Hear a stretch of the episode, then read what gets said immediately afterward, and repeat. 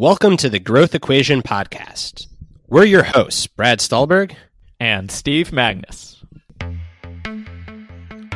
Steve, another uh, another Wednesday, another podcast, an episode of the Growth Equation. How you doing, man? Uh, I'm doing great. I'm actually looking forward to this because we don't have to talk to each other. We have a special guest. Yeah, and it was a really, really wonderful conversation. Um, all about subtracting and why we often do more, add more, think more, and and sometimes subtracting makes a lot more sense. So, um, Leidy Klotz is our guest today. He wrote a new book called Subtract: The Untapped Science of Less, and um, that's who we're going to talk to. But before we do that, there is sometimes benefit in more. So, Steve is going to tell y'all how you can get even more good stuff from the growth equation. Look at that transition. If you want more, and especially more deep conversations with authors like Leidy and others, um, join the Patreon group. The Growth Equation Patreon has a monthly book club where we take a book, dissect it, have authors come on and you know you get to ask your questions. In addition you get these podcasts early you get all sorts of good goodies in terms of guides all sorts of good stuff. So check it out. You can do so at patreon.com slash the growth equation. All right now to the show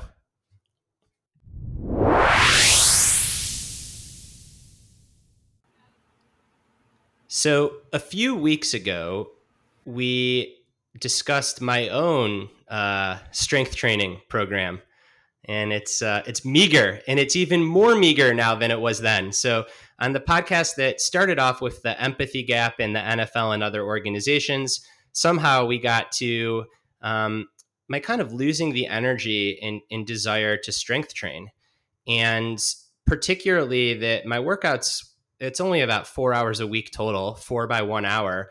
But the auxiliary stuff at the end just became so tedious. And it's a mix of a lot of things. You guys can go back and listen. I'm not at the gym because my kid's still not vaccinated and that doesn't feel comfortable. So I'm in my basement alone. I'm launching a book, on and on and on. And about two days after we recorded, it kind of just hit me in the face. It's like, you're not a pro athlete. You don't have to ditch training altogether. You don't have to make any kind of big choice. Why don't you just call the guy that coaches you and just work on subtracting the stuff that you don't like? And that's exactly what we did. And now my workouts take about a half an hour and I look forward to them. And our guest today, Leidy Klotz, is probably the world's expert on subtraction. So he wrote a beautiful book. It's called Subtract the Untapped Science of Less I'm holding it up, even though I'm realizing that we don't video. Um, so, Leidy, I think a good inroad to this topic into your work is how come I didn't think of that simple solution, I don't know, six months ago? Why is it so much harder to get to a point where you are subtracting versus adding? Yeah, I mean that was the surprising thing from our research was we found that people just don't think of it to begin with, right? I mean, I think it's pretty intuitive that we don't often subtract, right? That we, but the assumption is that we've considered it and decided not to. Um, and it turns out that even before we consider this option, which is an option whether we're, you know, doing our workout or um, kind of our, our diet or, you know, our schedule for the day, um, even before we consider and reject this as an option, we don't even consider it in the first place. So I would say what you have done, um, Brad, is very similar to what our, our research participants did. And they um, think of adding first, move on, and then don't even consider subtracting as an option until until last week. So congratulations. I, have uh, and I'm I'm impressed too. I've got to think about how I could do that for my workouts. So, in the book, you dive deep into some of the reasons why it is so um, just unnatural for us to subtract. Can you speak to those a little bit, um, both in terms of our, our DNA, like our actual DNA, and then also the way that our cultural DNA has evolved over the last couple hundred years? Yes. Um, I mean, so first, the we did a whole bunch of experiments to show that this was the case. And um, so I'm a, a, professor, and we do a lot of studies in labs. And uh, we gave people all of these objects, whether it was Legos or travel itineraries or um, even uh, pieces of written text, and said, "Make this thing better." And people continued to to add, which was not surprising. But then we started to give people objects where subtracting was the inarguably the better choice and where they didn't really have any experience with the thing beforehand. So um, th- I think the most convincing experiment that we ran was with these grids on a computer screen, which you could basically make symmetric. You you were tasked with making symmetrical from left to right and from top to bottom, and we'd put extraneous marks in one corner of the grid. So one way to make these things symmetrical was to add marks to three corners of the grid. The the other way was to subtract marks from one corner of the grid. And we told people to do it in as few clicks as possible. We had them practice, so on and so forth. And people still, um, about half, half the people overlooked the subtractive option, which was pretty good evidence that what was happening wasn't that they were uh, thinking about, oh, I could subtract, I'm just not choosing it. It was that they were going right to adding and never even considering subtracting in the first place. So that's the, you know, we have a lot of new research showing that phenomenon. And that research got published in Nature in April, like a week before the book came out, is the pinnacle of my academic career. There's no way it goes up from there. But, um, and uh, so there's a lot of like that's the new stuff that's new research and then the, the book is an investigation into well um, why why is this happening and what are some of the forces that might be causing it? And uh, so so you asked about biological that's kind of where we first go right? How has this maybe helped us pass down our genes? Um, how, how did this help our ancestors?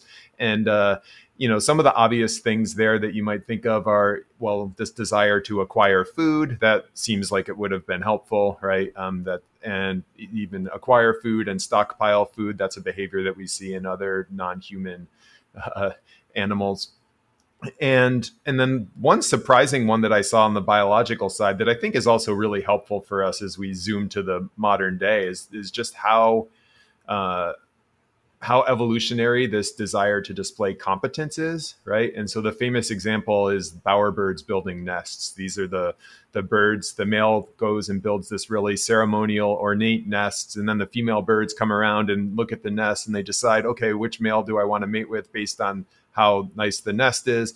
And then the female bowerbird goes and builds their own nest for to shelter the young. So the whole purpose of this first nest is just to show that the male is effective at interacting with the world, and it, and it makes sense. Um, you know, after you get past the kind of funniness of a ceremonial nest being built by a bird that you know probably doesn't have a lot of extra resources to be doing things with. Uh, but what the bird is doing is signaling, "Hey, I'm effective at interacting with the world, so I'm a good person to you know." To, whose genes you might want to acquire. Um, and that notion of competence in dealing with the physical world has also been extended um, by more recent psychology researchers into how we deal our successful completion of tasks right? So when we're going through and you're you know you've got your hour long workout in in some ways that's you know you can say it's an hour long workout. I feel like i'm kind of displaying competence and that's a very evolutionary reason for our for our adding behavior. Um, so that's uh, those are some of the evolutionary forces. And I think one of the things that I try to do in the book too is point out that number one, all these forces work together. Anytime there's a behavior, as you know, and as you so brilliantly write in your book, the like there are multiple forces at play here. Um, and not everything is working against subtracting, right? So if you think about our modern accumulation of stuff, I mean, hunter gatherers had to carry everything they had everywhere they went, right? And so we can't excuse our excuse our modern behavior based on hunter gatherers who surely had very efficient uh, in terms of the amount of stuff they had lifestyles. Um, and then also on the evolutionary thing, that I think a really great metaphor for how we should use these two or how we could think about using adding and subtracting is the way that evolution does it, right? I mean, evolution works by adaptations and selections, right? And so the, it views adding and subtracting as kind of complementary ways to make change, and that's um, kind of one of the main messages of the book. Is I think if we can shift towards that, we'll have basically twice as many options as our at twice as many options at our disposal. Um, I can keep go. I can go into the cultural stuff. I feel like I've been talking for like five minutes, and so. no, this is great. I'd love to okay. hear the cultural stuff. Let's just keep yeah. rolling because you're the expert. We're just trying to dig into it. Okay, yeah. Well, this is fun for me too, and I'm the the so the cultural. I mean, we talk about biological evolution, and um, the fun thing about writing this book for me was I'm an engineer by training, and um, and I do a ton of behavioral science research, but a lot of this is like kind of new to me, or at least the nuances were new to me. And so, um, you know, learning that yes, the same, basically the same way that our biology evolves, you know, our culture evolves, right? Except for culture can do it a lot faster because culture evolves through ideas and you know as soon as you write something in a book that idea can move around the world really quickly and change culture and so as you're thinking about forces that influence behavior it's like yeah there are these things that have helped us um, in terms of biology those take a really long time to evolve. Um, the the cultural things can happen more quickly. Um, one of the, the most fascinating thing i found on the culture was um, when you look at the the like the beginning of civilization, there are these things that people, the historians and anthropologists, uh, agree had to be there for something to be considered a civilization. It was the stuff you think about, like writing and organized religion and um, kind of people living closely together.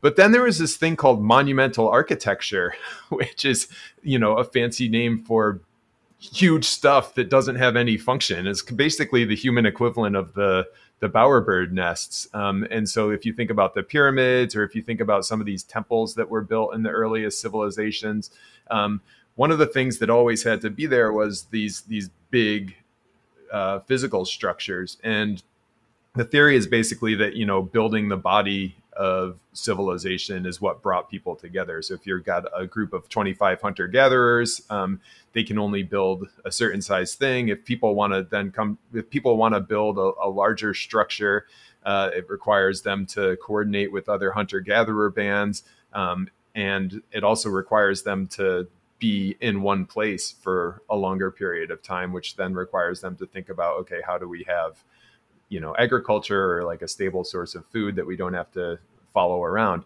Um, so this monumental architecture being there at the genesis of civilizations and there's even a theory that um, monumental architecture is kind of what sparked these civilizations um, that that is a very adding behavior in a physical way. And then, of course, you've got all the other adding things that civilizations do that are very similar to our modern modern adding behavior, right? So, like adding information, adding um, written words, adding social structures, adding um, uh, laws, rules, all these things that you know we sometimes think we have too much of now. And of course, when you think back to the beginning of civilization, when there's when those things don't exist, it makes sense to add them. And you know, we've all kind of evolved from you know whether we're in Japan or in the United States or you know pretty much every modern culture has evolved from one of these civilizations that has grown by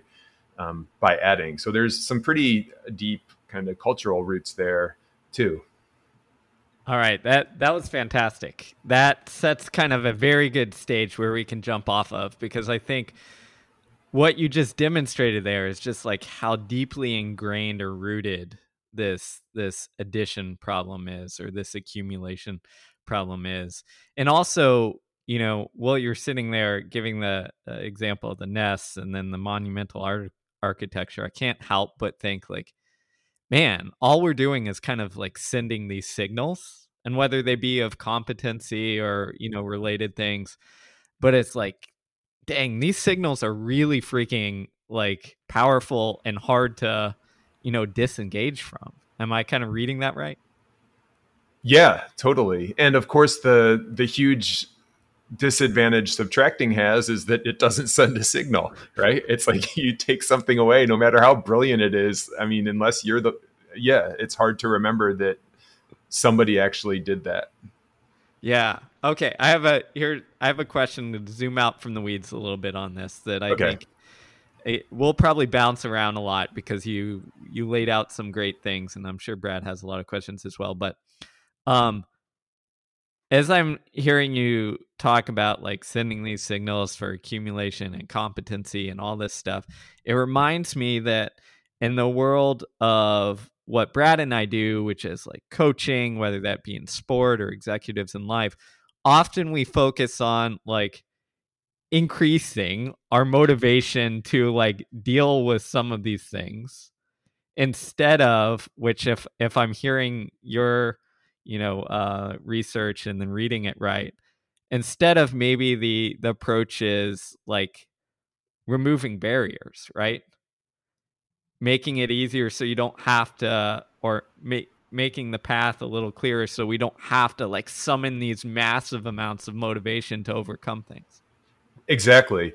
And this is something that um, i mean kurt lewin is the basically the father of social psychology and, and one of his his force field theory is basically that you know we, think of behavior as not just a, an individual and like the thoughts that are in their head, but it's like the individual and the situation that they're in, right? And there are these things that are moving them in the direction that you want them to go. So those would be things like, okay, well, go, you know, do a practice run or, go, you know, eat a healthy dinner. And then there are like kind of forces working in the opposite, opposite direction, which would be, I don't know, not enough time to train or, unhealthy food or you know whatever. Um, and and Lewin's point was that of, of course you can achieve desired change by adding those forces that are helping you. But he thought that it was actually better, and I think it makes sound logical sense. It's actually better to remove those those barriers, right? Because if you're just adding more impelling forces, more forces moving you in the direction that you want to go, the barriers are still there. So you've just got even more tension in the system.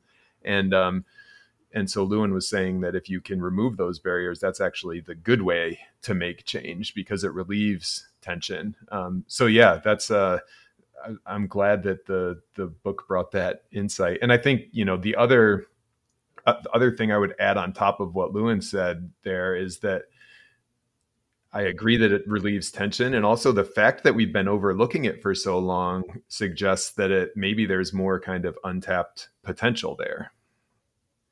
So I'm gonna I'm gonna maybe make you uncomfortable, Leidy, because as a as like a writer and a coach and not a researcher, I can make statements like this and, and, and you might not be able to.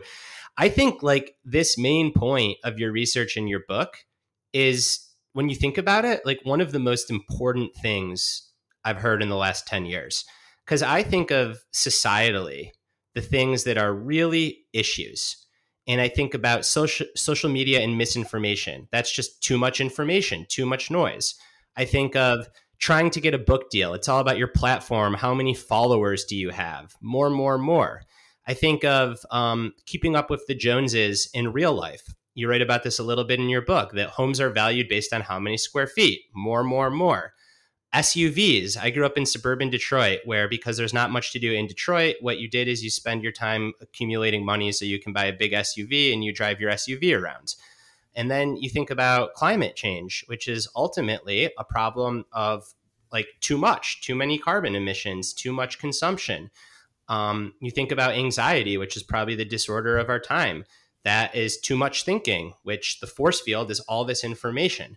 So I guess my question for you to step back from that really big swing is can you talk about at an individual level first, and then we can get to maybe some cultural changes, but how do you swim upstream in a culture where the entire force field is just all about more always? I didn't even mention obesity. That's another disease of more. Yeah, that's um boy, a lot there. I, I mean, I think to return the compliment, I think that a lot of the ideas in your book are very practical ways for for swimming upstream. I mean, I and uh, especially on the on the individual level. So I, I want to come back to the culture point, um, but you know, just on the individual level. So first of all, like for for your book, I mean, everybody should should buy this. I read it yesterday because I was coming on and I had read Peak Performance and and liked it, but um, the amount of synthesis that you do of the academic research and the uh, and the kind of wisdom from before when stuff was categorized as academic research is just astonishing and accurate. I mean, as somebody who is uh, who is in this world, it's amazing how many times, or uh, not not amazing, I guess, but it's it's become not surprising to read characterizations of academic work and you're like wow they missed the point there um, which isn't the case at all with with what you've done and so that's just incredibly valuable uh, tool for researchers in our field but then um, the practical stuff I'm, i wrote down the three things that i started from yesterday but like in eliminating this uh, dissonance right between your online and your personal no, self no right? no. No we my this audience has heard enough about the practice of groundedness. No no no no. This is this is um so let me talk this ties into subtraction right? So it's all right um, there you go. yeah so but remember the the amount of information, right? The amount of stuff you have to remember. There's a great Mark Twain. I think it's a Mark Twain quote about like I I don't tell lies because then I don't have to remember anything. And it's like that that um, by eliminating that cognitive dissonance and you know of your different um, your your different people that is going to uh, that is going to help with that and that's a way of kind of moving upstream um, i think that the uh, I, I won't I won't go into any more of your practical tips uh, because, but uh, the um, I think you you talk about stop doings in your book. I talk I, yep. you what do you call them. Uh, I think you you call them something different and not stop. I, I, I I pitched it, and I was so glad to see this in Subtract. I pitched it initially in Groundedness as a bullshit list, but yeah. my editor said like that was a little too harsh. Okay. Um, so I think I called it like a just say no list, and in yours it's a not to do list, right? Yeah. Um, and so it's the same basic idea, but I I think it does tie into the science too, right? Where it's like, okay, um, one of the reasons this is hard is because we don't think of it in the first place. And well, a surefire way to help yourself think of it is to give yourself cues, right? Is to give yourself a reminder and not just a general reminder. I mean, I, I hope the book is a general reminder that kind of shifts mindsets, but you also need these reminders that are there right when you're making the decision. And so when you're making your to-do list or you're making your calendar for the week, also think about the things you stop doing. Right there, we've kind of gotten people past the um, this tendency to not even think about it. And then um, it also helps with the competency piece, right? Because you're at least you can write it down, you can display it. Uh, and one of my favorite things that I've learned about in writing the book. Um, one of my co-authors, uh, his partner, who's also a psychology professor, when she subtracts stuff, she leaves it on her calendar um, and says, "Okay, this." This two hours brought to you by not going to the faculty meeting, and so she gets around that that noticeability problem that subtraction has by um, when she subtracts something, leaving a visible reminder that the subtracting is to thank for this beneficial time. Um, so I think on the personal level, I mean, those are, and you can imagine how, you know, the stop doing is a really good, vivid example of a cue, but everybody could probably think about where in their life do they make critical decisions and how can you put in place a reminder so that you don't overlook this very basic option when you're making those decisions and i think that's the most um, the most practical uh, kind of self thinking thing that you can do. Um, does that make sense? For sure. I have one follow up there, and I'm curious yeah. if if you'd put this in the toolkit of subtraction or somewhere else. Um, and I actually haven't seen much research on this topic in an individual level. There's often a ton of research here in like health policy. But something that I found in my executive coaching practice is that often people come to me and one of the many things they want help with is there's just way too much stuff. They're staying at work too late. They're having to work after dinner. And they always psychologically, so not physically, but psychologically, they want to add things. So, how can I be more productive? How can I be more efficient? And I, I try to reason with them and say, I don't think you can.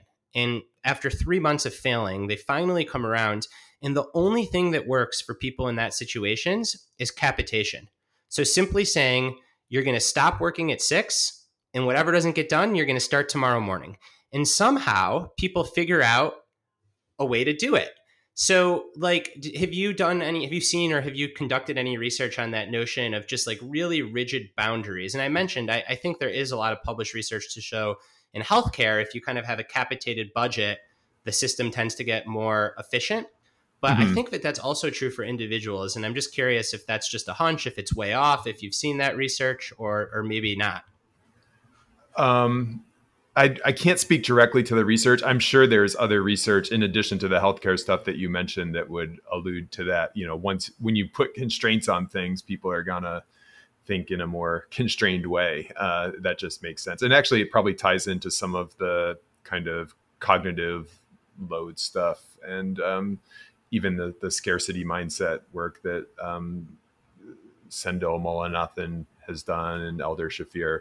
Uh, I can also say that just on a personal level, I mean, that is the huge productivity takeaway that I got from having a kid or having our first kid, right? It's like a forced capitation. And all of a sudden, which, and it's frustrating looking back because you're like, man, before I had a kid, I was just doing all this crap that I've realized I didn't need to be doing after I had the kid because it's the stuff that now that you've only got a certain amount of hours, it forces you to take those things away. And I think when I, you know, I'll, always have kids now, but I think when they go off to college and they don't need me to change their diapers and I have a little bit more time, I mean, I'll probably, I'm not going to bring back the same stuff I was doing before I had kids. So I think that that, that capitation has worked for me. I wish I had somebody who could tell me about it before I, it was forced upon me by a kid. Love it. Um, so Brad's told a story. I'm going to tell a quick story, which I promise gets to your book. Uh, which reminds me, uh, your your last part there, like being forced, like wish you understood this without being forced, kind of gets at this. Is back way back in grad school, um, I took this summer course that was taught by a former NFL general manager. And I'm not really sure what the point of the class was because it it essentially became like how to be a general manager, and there was like five people in the course because it's a summer course. Um, but it was the best class I think I took in, in grad school, and while reading your book, like it made me dig out notes from you know decade plus ago and because I remembered this this uh, two guest speakers. One was a really successful basketball coach. One was at the time an NFL head coach, and they both said the same thing, and it didn't sink in then. And they both said essentially, when we were young, like when I was first getting into coaching, whether it was basketball or football, um, my playbook grew and grew and grew and grew and grew and I just accumulated more plays and more complexity and all that stuff. And then they said, like, well, one of the NFL coaches said, after I got fired, I realized I had to do something different. So I just started cutting, cutting, cutting, cutting, cutting. And now my playbook is like, you know, 10 times smaller than it was when I first got my first head coaching job. And the basketball coach said the same thing thinner playbook. And at the time, I was like, you know, it didn't sink in. But as I got into my own coaching practice, I'm like, oh, this makes sense. Right. And then as reading your book, I'm like, oh, this makes this makes perfect sense. But my question for you is like that causes a lot of angst because we wanna we want to like accumulate and put the knowledge and put the new you know snazzy play in there because we think it it might work. How do we deal with that like angst or feel okay letting go so that we can get to the stuff that works? Boy i mean this is the constant struggle right? I mean the that's why you have an editor for your book too you know? It's like because of that angst it's and and it's just really hard to um uh, to to do something and then to take it away, especially when you're trying to prove that it's like, hey, I've done something. And so I've talked, I work some with like um, business consulting organizations, and they have the same issue. It's like, okay, the client has given them multi hundreds of thousands of dollars to do this study, and they come to basically a one sentence conclusion and they don't want to say that's the here, here this is all you really need but I, we can't just tell you that um, so i uh, i I mean, there are little tricks we can do, right? I mean, you can put stuff in the appendix, you can put stuff in the the notes. When you do a presentation, I, I try to do this for my students. Uh, you know, I, I, give a streamlined presentation and then give them the background information if they want to dig in. And I think it, it who knows if they ever dig into it, but it makes you feel a little better that they're not going to perceive your streamlined presentation as lazy less. I also think it's just like a good illustration. This is something that I think my book uh, rank not one of the points I make in the book is that there's two kinds of less, right? There's lazy less, which is basically I just didn't do anything, right? So I've got three crappy plays in the playbook. and there's and there's like post satisfice less or like this less beyond more where it's like, okay, this is I've got my experience as a coach. I know all the plays. It's not like there's some knowledge that's missing here. And I've purposefully subtracted, not because like I'm too lazy to have a whole bunch of plays, but because I know that the subtractive option is better. I mean, that doesn't get around the, the angst, um, it, but it does, uh, I think, help when you're you're thinking about it yourself, right? It's you know the the playbook version of the I would have written a shorter letter if I had the time. It's like you're recognizing that it takes more time to get to less, and I think that's something that as as bosses and I mean bosses is a weird word, but as when you're working with people, how can you kind of recognize that when they do provide less? But um, I don't know. Do you guys have tips for getting around the angst? I mean, it seems like that's uh, right in your wheelhouse too. It's hard. Uh, when it comes to to written stuff, when I put on my writer hat, it reminds me of this heuristic that I use, um, and I don't always use it well, but I try. Is first writing needs to be effective at least nonfiction writing, which means it is getting the point across. Mm-hmm. And then, so to me, in your words, that's like you're satisficing, like right. it's good enough. But mm-hmm. then great writing needs to be elegant. And elegant takes a lot more work and it is often um, a lot more like insecure because you are cutting stuff that might be useful. So what I try to do there, I think in in my own work is like I'll basically for everything I write, I start from, okay, let's get this to a point where it's effective. And then depending on the importance of it, the time, the energy, then I say, all right, how can I try to make this a little bit more, a little bit more elegant? And then um, in a more of a business setting, you know, I, I completely agree with you. I think that uh, like this is what appendices are made for because you do a really good job in your book of differentiating between again la- what you call lazy less and like post satisficing less. And, and just for listeners the post satisficing less and it's satisficing less is you get to a point that's good enough and then actually to make it better you take away. So you already have to have stuff there.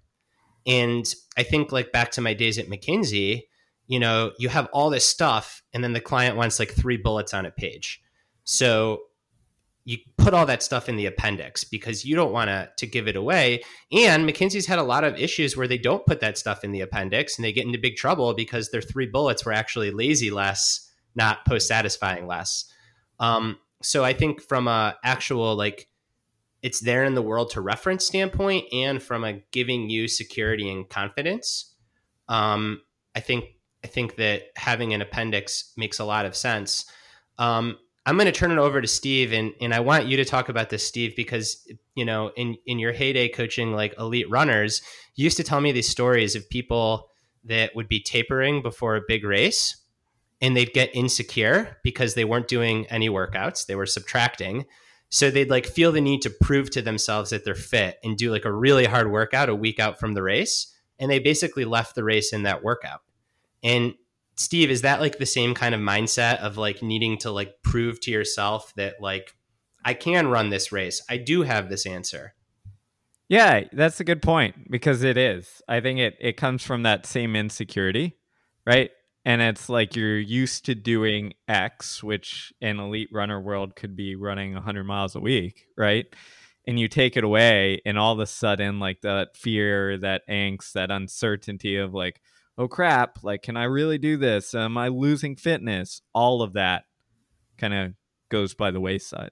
And as a coach, like you you recognize that and then you try to get them to have like secure confidence in the work that they've done, but you also what I call like put in like fake workouts that really don't fatigue you but make you seem like you're doing something so that like you feel like okay yeah like i did something like i went a little bit hard so i'll be okay. And it's just like this mind game that gives you that that gives you that that ability to just be like oh i'm satisfied. And taking it outside of the the running athletic realm you know what you got me thinking there brad is when you both you guys mentioned like the appendixes i i consider it like repurposing. So in writing world when i'm writing i try and be very intentional on when i'm going through and subtracting. So i will read a draft with the sole intention of like cutting things out and that that is the only reason i'm i'm doing this read through and to get over feeling like oh man should i really cut this? I really like this. I try and like shift it in my mind where i'm like oh i'm not getting rid, rid of this. I'm repurposing this right here's inside baseball for for book book marketing. I always think if I cut something, well, you know what? I'm going to create like a bonus or a like, you know, here's a bonus chapter for the book if you pre-order it or what have you so that it's going to be to use and someone's going to read this this stuff that I spent time writing. Um so it's not just like cut and gone and not used, but it makes the book better. Yeah. That's um uh, one thing that got do you know the history of tapering steve? How that came about? And i mean or, so so one i think what happened um, at least the way that i read one version of the story and you you know way more about running history than i do i'm sure but the is that there's all these examples when you look through history of people like just continue adding adding adding and never think of like basically the other way to make change and i think running is actually a really good example of it and like a breakthrough in tapering was the guy is it zapotec or zatopek um zatopek yeah. who got like really sick before this big race and so he was he was couldn't couldn't practice and then people are like oh my gosh he ran really fast and then we're like oh well maybe he ran fast because he was sick and therefore couldn't run. Um, and so it was like this kind of breakthrough in tapering as a performance strategy. And it's relatively recent. And it's funny to think that people didn't think of it until that time. It's like subtraction wasn't even an option. I don't know, like how. I'm sure people had thought of subtract thought of tapering before that, but it seemed like that was really a breakthrough in how that happened. Yeah, yeah, it's interesting. I mean, we won't go down the running nerd route, or else Brad might kill me. But um, yeah, Zatopek, like that that story, as far as I know, I I remember it in one of his his uh, biographies, actually, um, is true. And it's funny how like subtle shifts like that start changing like the um, the whole approach to that. So tapering was like like peaking was a thing before then, but it wasn't like it wasn't like the thing. And then after Zatopek in the 50s and then Arthur Lydiard in the 60s like really took that message and said, "Okay, here's our peak race. Like we're going to back off on this this and this and subtract all this and do just enough to maintain." And that's where kind of in the distance running world modern modern peaking and tapering came about. So, yeah, it's fascinating and that's super recent in terms of the history of running. And i, I mean that's right. totally relevant to subtraction. This was the reason i thought of it is because it was a late cut from my book. Um, the other thing i would say on the um, on the angstiness back to that is i do think that there's situations right where if you subtract enough people notice it. And so one of i i like bruce springsteen. I use his example in my book. He's got this darkness of on the edge of town album that is one of his most critically acclaimed albums, and the reason that it, and it's got a lot of the fan favorites on there too, but it um it was just noticeably different from anything he'd done before because he had subtracted so much stuff. He had really stripped down the instrumentals, he had really stripped down the lyrics, he had cut from 50 songs that he recorded in that time down to 10 or 12. I forget how many were on the album. But um because everybody adds, you can show that you're different by subtracting. And I imagine there's a version of that. Like if you imagine the NFL coach going in for a job interview and everybody's got 500 page playbooks and the coach is there sitting confidently with the 10 plays and explains you know why this is different and better i mean the subtraction in that case the competence can be noticeable through subtraction it seems like you just have to subtract a little bit more i think this is a really important distinction um, and, and to make for for listeners and, and for myself is well first off before the distinction also leonard cohen who's like one of my favorite artists ever right like hallelujah Malcolm Gladwell did a whole podcast on it. That that song went from like what 250 verses down to three. Um, oh, in his last album, That's his cool. last album before he died, it's just like oh, right to the essence of things. Um, but something that we've talked about before is like the path of mastery, and you start it simple. And then you get really complex because you're actually figuring out how things work, and you want to explain them in in in look at them in different ways. And then when you hit mastery, it's simple again. Um, there's this Zen koan that's like the path to enlightenment. First, there were mountains and rivers, then there were no mountains and rivers, then there were mountains and rivers. And I think the kind of subtraction that you advocate for really well, um, and I love this distinction like between lazy subtraction and meaningful subtraction, is it's not to say that like you immediately arrive at subtraction. Often you have to work through that complexity where there's a whole bunch of stuff and then the next step, what kind of takes you from good to great, is then paring it back down to its essence. Is that fair? Yeah, that's fair. And I think it's so essential, right? Because I think there's this misconflation of subtracting with easiness. And if we think that it's going to be easy, we're actually setting us up ourselves up to fail, right? Everything from just the the cognitive processes, what we started with is that it's not that we can't think of subtraction as an option. It's just that our first instinct is to add. And if we think a little bit more, we can think to subtract. But if we think it's going to be easy, we're not going to do that extra effort. And then as you move from like our thinking minds into the real world where you're talking about, you know, producing some piece of writing or, you know, one of the things that your book helped me with brad was just this constant reminder that i give myself when i'm teaching that you know the the goal is not to show the the students that I'm smart, right? the goal is to get them the information. And that's where it's like, okay, once you kind of remind yourself of that goal, that's when you start taking stuff away. It's like, okay, yeah, this is useful, but or not useful. This is true. And this makes me seem like I know what I'm talking about, but it doesn't actually help the students and it actually distracts the students from what the thing is that they you want them to take away from that class period. Love it. So I want to pivot here as we're, you know, 40 minutes into this podcast. I want to pivot to understanding a little bit about who you are. Okay. and how you ended up to to, you know, the the broad range of experience and expertise you have now. And first I want to start with, you know, I think in in researching for this and reading your book and then listening to other podcasts, I was just struck by, I think you said a statement that for the first 22 years of your life, like soccer was the thing. Yep. Yeah. Yeah, no doubt. I mean, it was like it was everything, and I mean, it seems like self-indulgent, uh, and I mean, it is self-indulgent, I guess. But it's like, I mean, that was what I was. I knew that I wasn't going to be able to play forever, uh, and I knew that when I was in college, like okay this is like your the only time you're going to be able to do this. I can do academic stuff forever. Um, and uh, so yeah it was the thing that i lived for the thing that i if you ask me okay are you getting are you growing? I would measure my growth in terms of how well i was doing at soccer. And then i ended up i played uh, professional soccer for a couple years after college. And i mean i made like $2000 a month uh, which was pretty good for professional soccer in the united states at the time. But uh, and it you know allowed me to continue doing this thing that i loved and you know travel and, and learn all these things. But it was definitely my focus for the first 22 years of my life.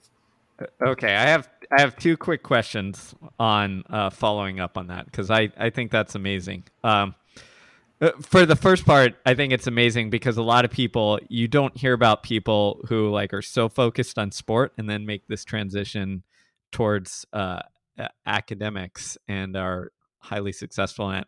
But my first question is kind of related to maybe how your parents saw things because here you are like and I'm projecting a little bit, but you're this this guy who loves soccer, is all in on soccer.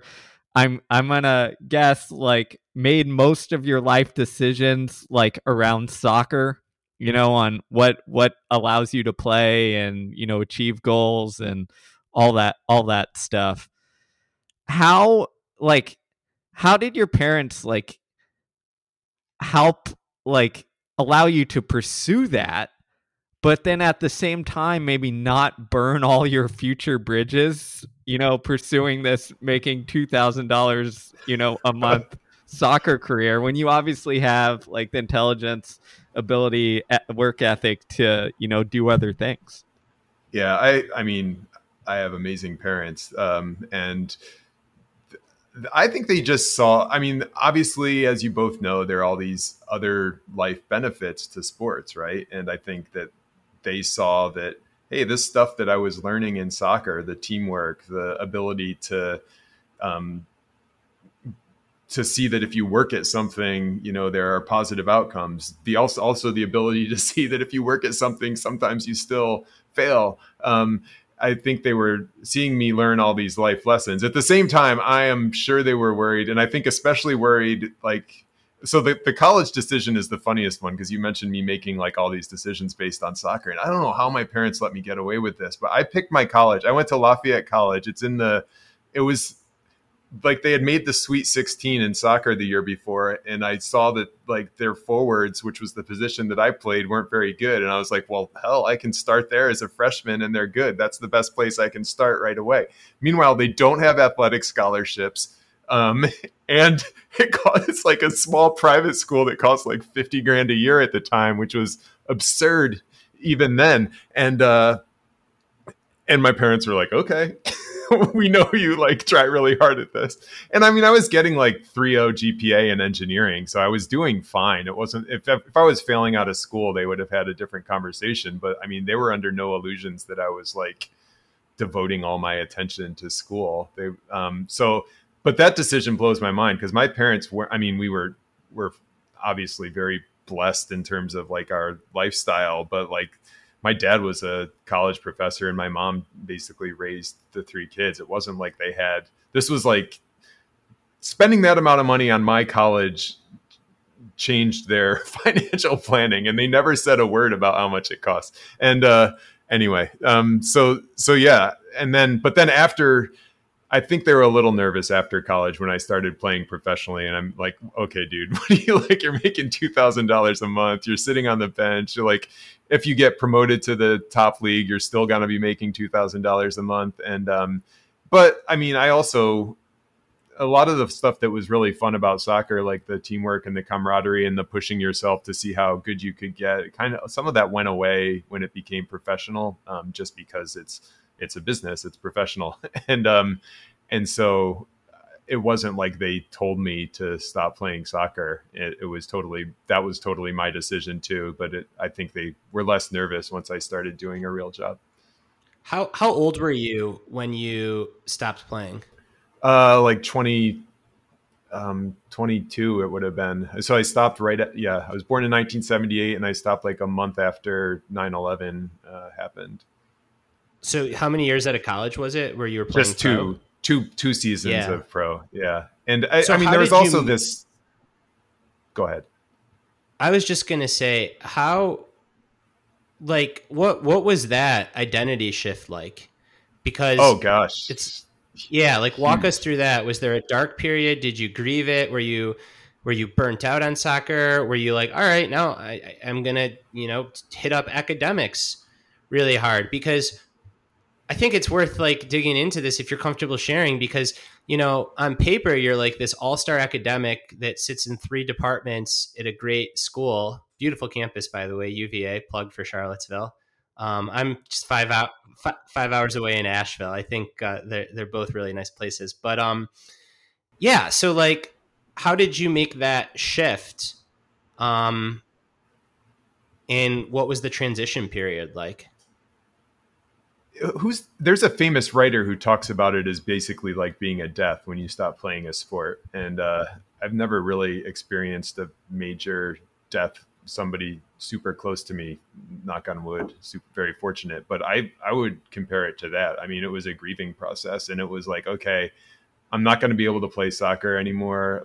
Well i know for my like life trajectory i'm not going to be able to play soccer anymore. And uh and it was easiest to just stop playing altogether because so many of the things that I liked about it were like seeing how good you could get, right? And people like, "Oh, don't you want to play in this men's league on the weekend?" And I'm like, "Not not really. I mean, I I love playing, but it's like if I'm going to go and be worse than I used to be and like that's some of it and I've spent a lot of weekends playing. So I definitely wasn't burnt out. It, it was just, and it was, uh, it was really hard. Um, I think the other thing that was hard was, uh, for so long that had been the thing that was like pushing me uh, or like I was aligning my kind of efforts around.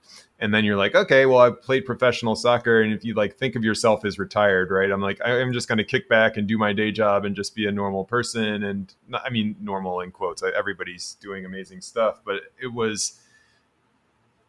I realized really quickly that I wasn't going to be happy like that, right? It's like I need to, uh, I need to be moving, like growing, I guess, and, and doing something that I find meaning in. Um, and so, so there was those two things going on. One was just really grieving the loss of this sport and um, and everything that went with it, and then also just kind of finding, realizing that I also needed something to kind of treat in that same way that I cared so much about that I really wanted to get better at um, and then kind of finding that thing. And that that took a while. I mean, I worked. Um, I had my civil engineering degree as an undergrad, and I just I worked in construction management for a while, and it, it was a good job. It felt like I was.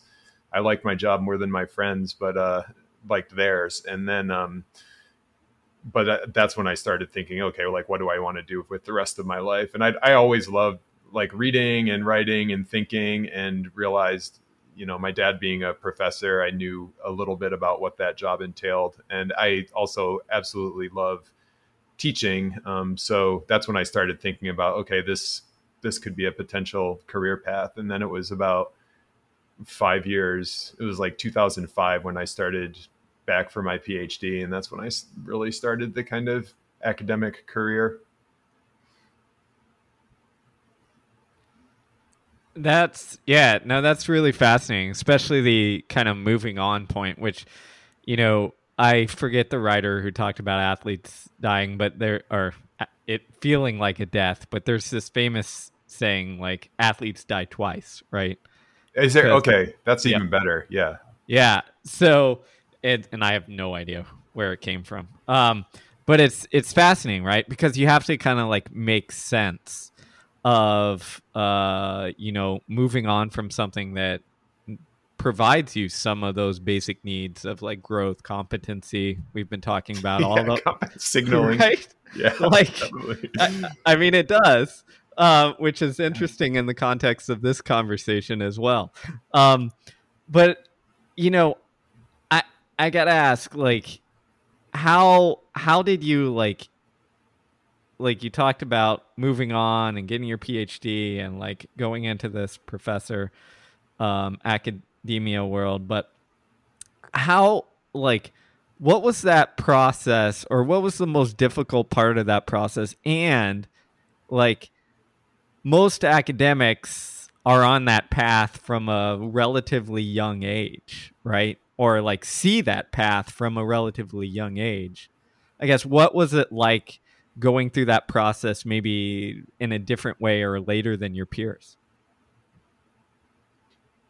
Yeah, I, I mean, you started with this uh, beautiful story of a grad class with five students in it, and I remember sitting in a grad class, a very vivid, like sitting in a grad class with five students in it. Actually, it was four in my case, but it was four students and this like brilliant professor teaching us research methods. And the other students had gone like straight through basically through undergrad. And I'm sitting there, I'm like, holy crap, this is like the most amazing opportunity ever. And they're all bored. They're like, she's giving us 50 pages of reading and i'm like we're getting to like learn from this brilliant person so i mean i think the age was an advantage there like the experiences were an, an advantage there i'll also say i mean sports i think has just helped a ton i mean for better or worse sports gave me this artificial well this belief that you could like your actions can do something right because it creates this really carefully controlled environment where it's like okay i practice and then I'm I see the results in the game, or I have a better chance of seeing the results in the game. And I think in the in academia, it's like uh, the the distance between like effort doing a piece of research or like reading an article, you don't even know where that's gonna end up in terms of somebody actually recognizing it or even you recognizing that hey this thing i did way back then contributed to this thing in the future. But i think because of sports i had this maybe it's like naive or over um, overconfident view that like hey you can like actually make a change in this bigger bigger world um, beyond the kind of carefully controlled confines of a soccer field. So i think it's been helpful in that respect. Um, and i also i mean the teamwork it seems cliche but you realize with all this stuff like dealing with other people people just have not had that same intense training that I've had in that, where it's like my our success depends on our ability to get along and understand each other, and no matter how many kind of uh, yeah, uh, that's not something you can really simulate that well in the classroom. So I feel really fortunate to have that. So I guess to, to sum it up, I think, yeah, I was starting from behind, but I was also like bringing some unique skills that other people may not have had. Um, and I think tried to lean into those skills. And I think that is where I, you know, offering an advantage in academia. So we're gonna take a, a minute to nerd out about um nice like like mastery in sport at a high level and and working really hard. So I've never been as good at, at you as you, excuse me, or Steve, who's like a prodigy four minute miler in high school in sports. Um, but like I've trained really hard. I was a you know good enough football player to play college football and continue to have a physical practice in my life. Something that Steve and I have been thinking about a lot, talking about on this podcast, is just the value of doing real and hard and concrete things in the world. So like you either lift the weight or you don't. The mile either happens in 440 or it doesn't. And I think that in an academic setting, I have to imagine there are a lot of people that just don't ever do hard things in the world. And I've certainly come across this in various settings where, like, the amount of stress around small things or like the self importance about like organizational bureaucracy stuff just seems so dumb. Yeah. And I, I wonder if you can comment on that without ostracizing specific colleagues um, or anything like that. But, you know, Steve and I, we've never been professors in a big institution, but something that you hear is that there's a lot of navel gazing and self importance and like self flagellation. And to me, that's like the opposite of training at an elite level. Yeah, I, I agree 100%. The ironic thing about that is I don't think anyone would disagree and yet here we are like perpetuating a system that has it i i always i credit actually my like construction management experience because i was working on like construction projects around new york city. I mean these people did not like there are no holds barred right? I mean there's like cursing each other out. Talk about canceling. I mean every single person in my office would have been canceled every day probably um, for the stuff they were doing doing and saying and uh, i mean not yeah. Anyway, um, so yeah, I think that the there is this thing where it's like the there's a famous quote about this too. It's basically that like it's, it's precisely because the stuff is insignificant that people end up paying so much attention to it in academia. It's like I talk to students who are saying like, "Oh, I'm really worried about being stressed out if I be, become a professor and worrying about like getting a paper published." Like this is and or the the politics of academia and i think it's one of the most like the least political places anywhere it's like you you are judged based on like what you actually accomplish there's not actually any politics going on politics is when the superintendent is of schools is like friends with the uh, the contractor and uses that contractor because they're friends. I mean, and that's academia has done a really good job at not having those kinds of things happen. Um, yeah, so I maybe this is an area for editing. So it's uh, I think that the it, it's totally true that you know it, sports makes sports makes these things seem trivial and helps kind of steer you past the um, the the challenges that are in academia. Um, I think also though, like just working outside of academia probably helps a ton with that. So I'm glad that you know in this podcast where we started with your book Subtract we meandered through the world of sport and the lessons that it can teach you, which is basically my role on this podcast is essentially to talk sport and always bring that in when Brad goes like ancient wisdom. So I, am glad we got to nerd out on all of this. Um, Can I, I? I got one more sport example, and I think this is something that you do a great job covering in your book, Brad, and is just like and credit back to my parents because there wasn't as much scientific evidence at the time i don't think about how, just how like practically useful physical activity is for a life of the mind right i mean i think there was wisdom about that but there wasn't you know there weren't these this just like conclusive research evidence that shows how beneficial it is and i think that that's really been a huge benefit for me i mean i'm having uh, been an athlete, I realize that I think differently when I'm running than I do when I'm sitting in my desk and just consciously using those different types of thinking. It's like, okay, I'm going to save this, you know, thinking of the subtitle for my book. That's a, that's a running task. That's sitting at my desk. I'm never going to think of that. Um, so I think that's been incredibly helpful and another lesson that like directly translates from sports, not to mention all the like kind of long-term mental health benefits that that provides. Um, yeah.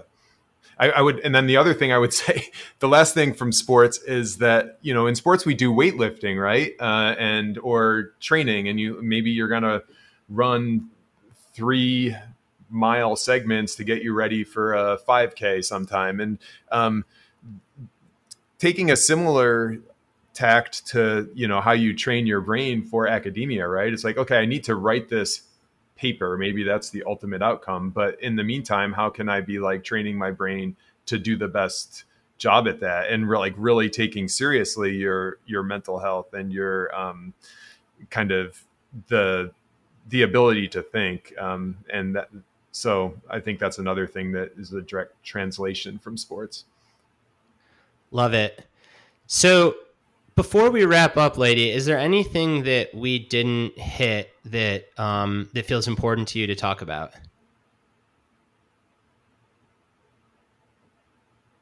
The Strider bike. Do you have a Strider bike for your son? We didn't talk about that. I, I do have a Strider bike. Okay, he loves good. it. Okay, good, perfect. So so the Strider bike, you know, that'll be a plug to read this great book, um, the story of the Strider bike, which any parent of um, of a kid under five ought to know about, and if not, should should learn about. Um, all right, well, if we're gonna go there, then I I had one final question, and it's been a theme of this podcast as well for the last couple of months. So it seems like a few times in your book, Leidy, you talk about one area of your life where you don't subtract, and that is the number of sneakers that you have. You've got 14 pairs. This is an area of Steve's life where he needs some serious addition. So, the context here Steve, we've talked about this on the podcast too much, but I think we can really make some improvement. Steve has this weird Hegelian Achilles, I don't know, Greek mythology heel. And he claims that he can only wear this one pair of shoes. so whenever they? are like need... bright, they're, they're, like bright orange running shoes. So whenever we go speak, whenever we go speak to audiences and stuff, I'm looking all dapper. Steve rolls up. He's looking good above the ankles, and then he's got like his orange running shoes on. Can we help Steve find some comfortable dress shoes? We're not talking about shoes he's got to run a marathon in. Just shoes that like he can go out to dinner it it will help me I know his partner Hillary will love you to death if you can hook Steve up with some shoes. So, what what do we got for Steve? How can we add some good shoes to Steve's life? This is working for Jerry Seinfeld, right? He does it and pulls it off. It's your thing. Do you wear the old running shoes? Like you? No, no, no. They're not old running shoes. They're just they're. I mean, the running shoes, but I don't actually run in the pair that I I wear to so they're know, dedicated running shoes to wear around. Yeah, I don't. I'm not messing with this because I know. I mean, I switch pairs of shoes and I screw up my like something pulls in my calf, and yeah. So I've. I, I mean, my personally, I, I do. I have found a pair of shoes. I use the the Adidas Rod Lavers work really well for me for just everyday stuff, and they're probably a step up, Brad, from the um, from the orange running shoes. If you're carrying Steve around with you talking, but um, I would not. If it's working for you, I wouldn't change it. I mean, it's the worst to get those injuries that have to do with shoes. Look at that, Brad. Your question backfired. Oh, man. So backfired. I'm just looking like a shallow asshole. I I love it now. Love it. So this this is now my new favorite uh, podcast guest, just based on that. Just kidding. Everything else was great too, but Man, this was fascinating and insightful. And, you know, what is very clear in this conversation is, you know, you have a, a very wide range, a broad range of experience, and you pull from all of it to get to these conclusions. It, it, it's clear in your book as well. And I think that's just so cool. I mean, just the fact that we can nerd out on on soccer and sport and then bring it all the way into the minutia of academia and research studies is is awesome. So I really enjoyed this conversation. I know Brad did as well. I know our listeners will. Is there anybody who, um, or is there anywhere we should send listeners who are listening to this and say, "Hey, I want to check out his work more"? The book, the book has all the best stuff, and uh, and I mean, I'm on Twitter, but I'm mainly just tweeting what people are saying about the book at this stage. Uh, all the all the good stuff's in the book, and I have a good. My parents, in addition to overpaying for college so that I could start my freshman year, uh, gave me a good Google name, so you can see what I'm up to just by googling me. All right, that is Leidy Klotz, and his book is "Subtract: The Untapped Science of Less." we loved it. Um, and if you guys dig uh, the growth equation stuff, this book is just absolutely in the wheelhouse, and we think you'll learn a ton. So, uh, so pick up a copy.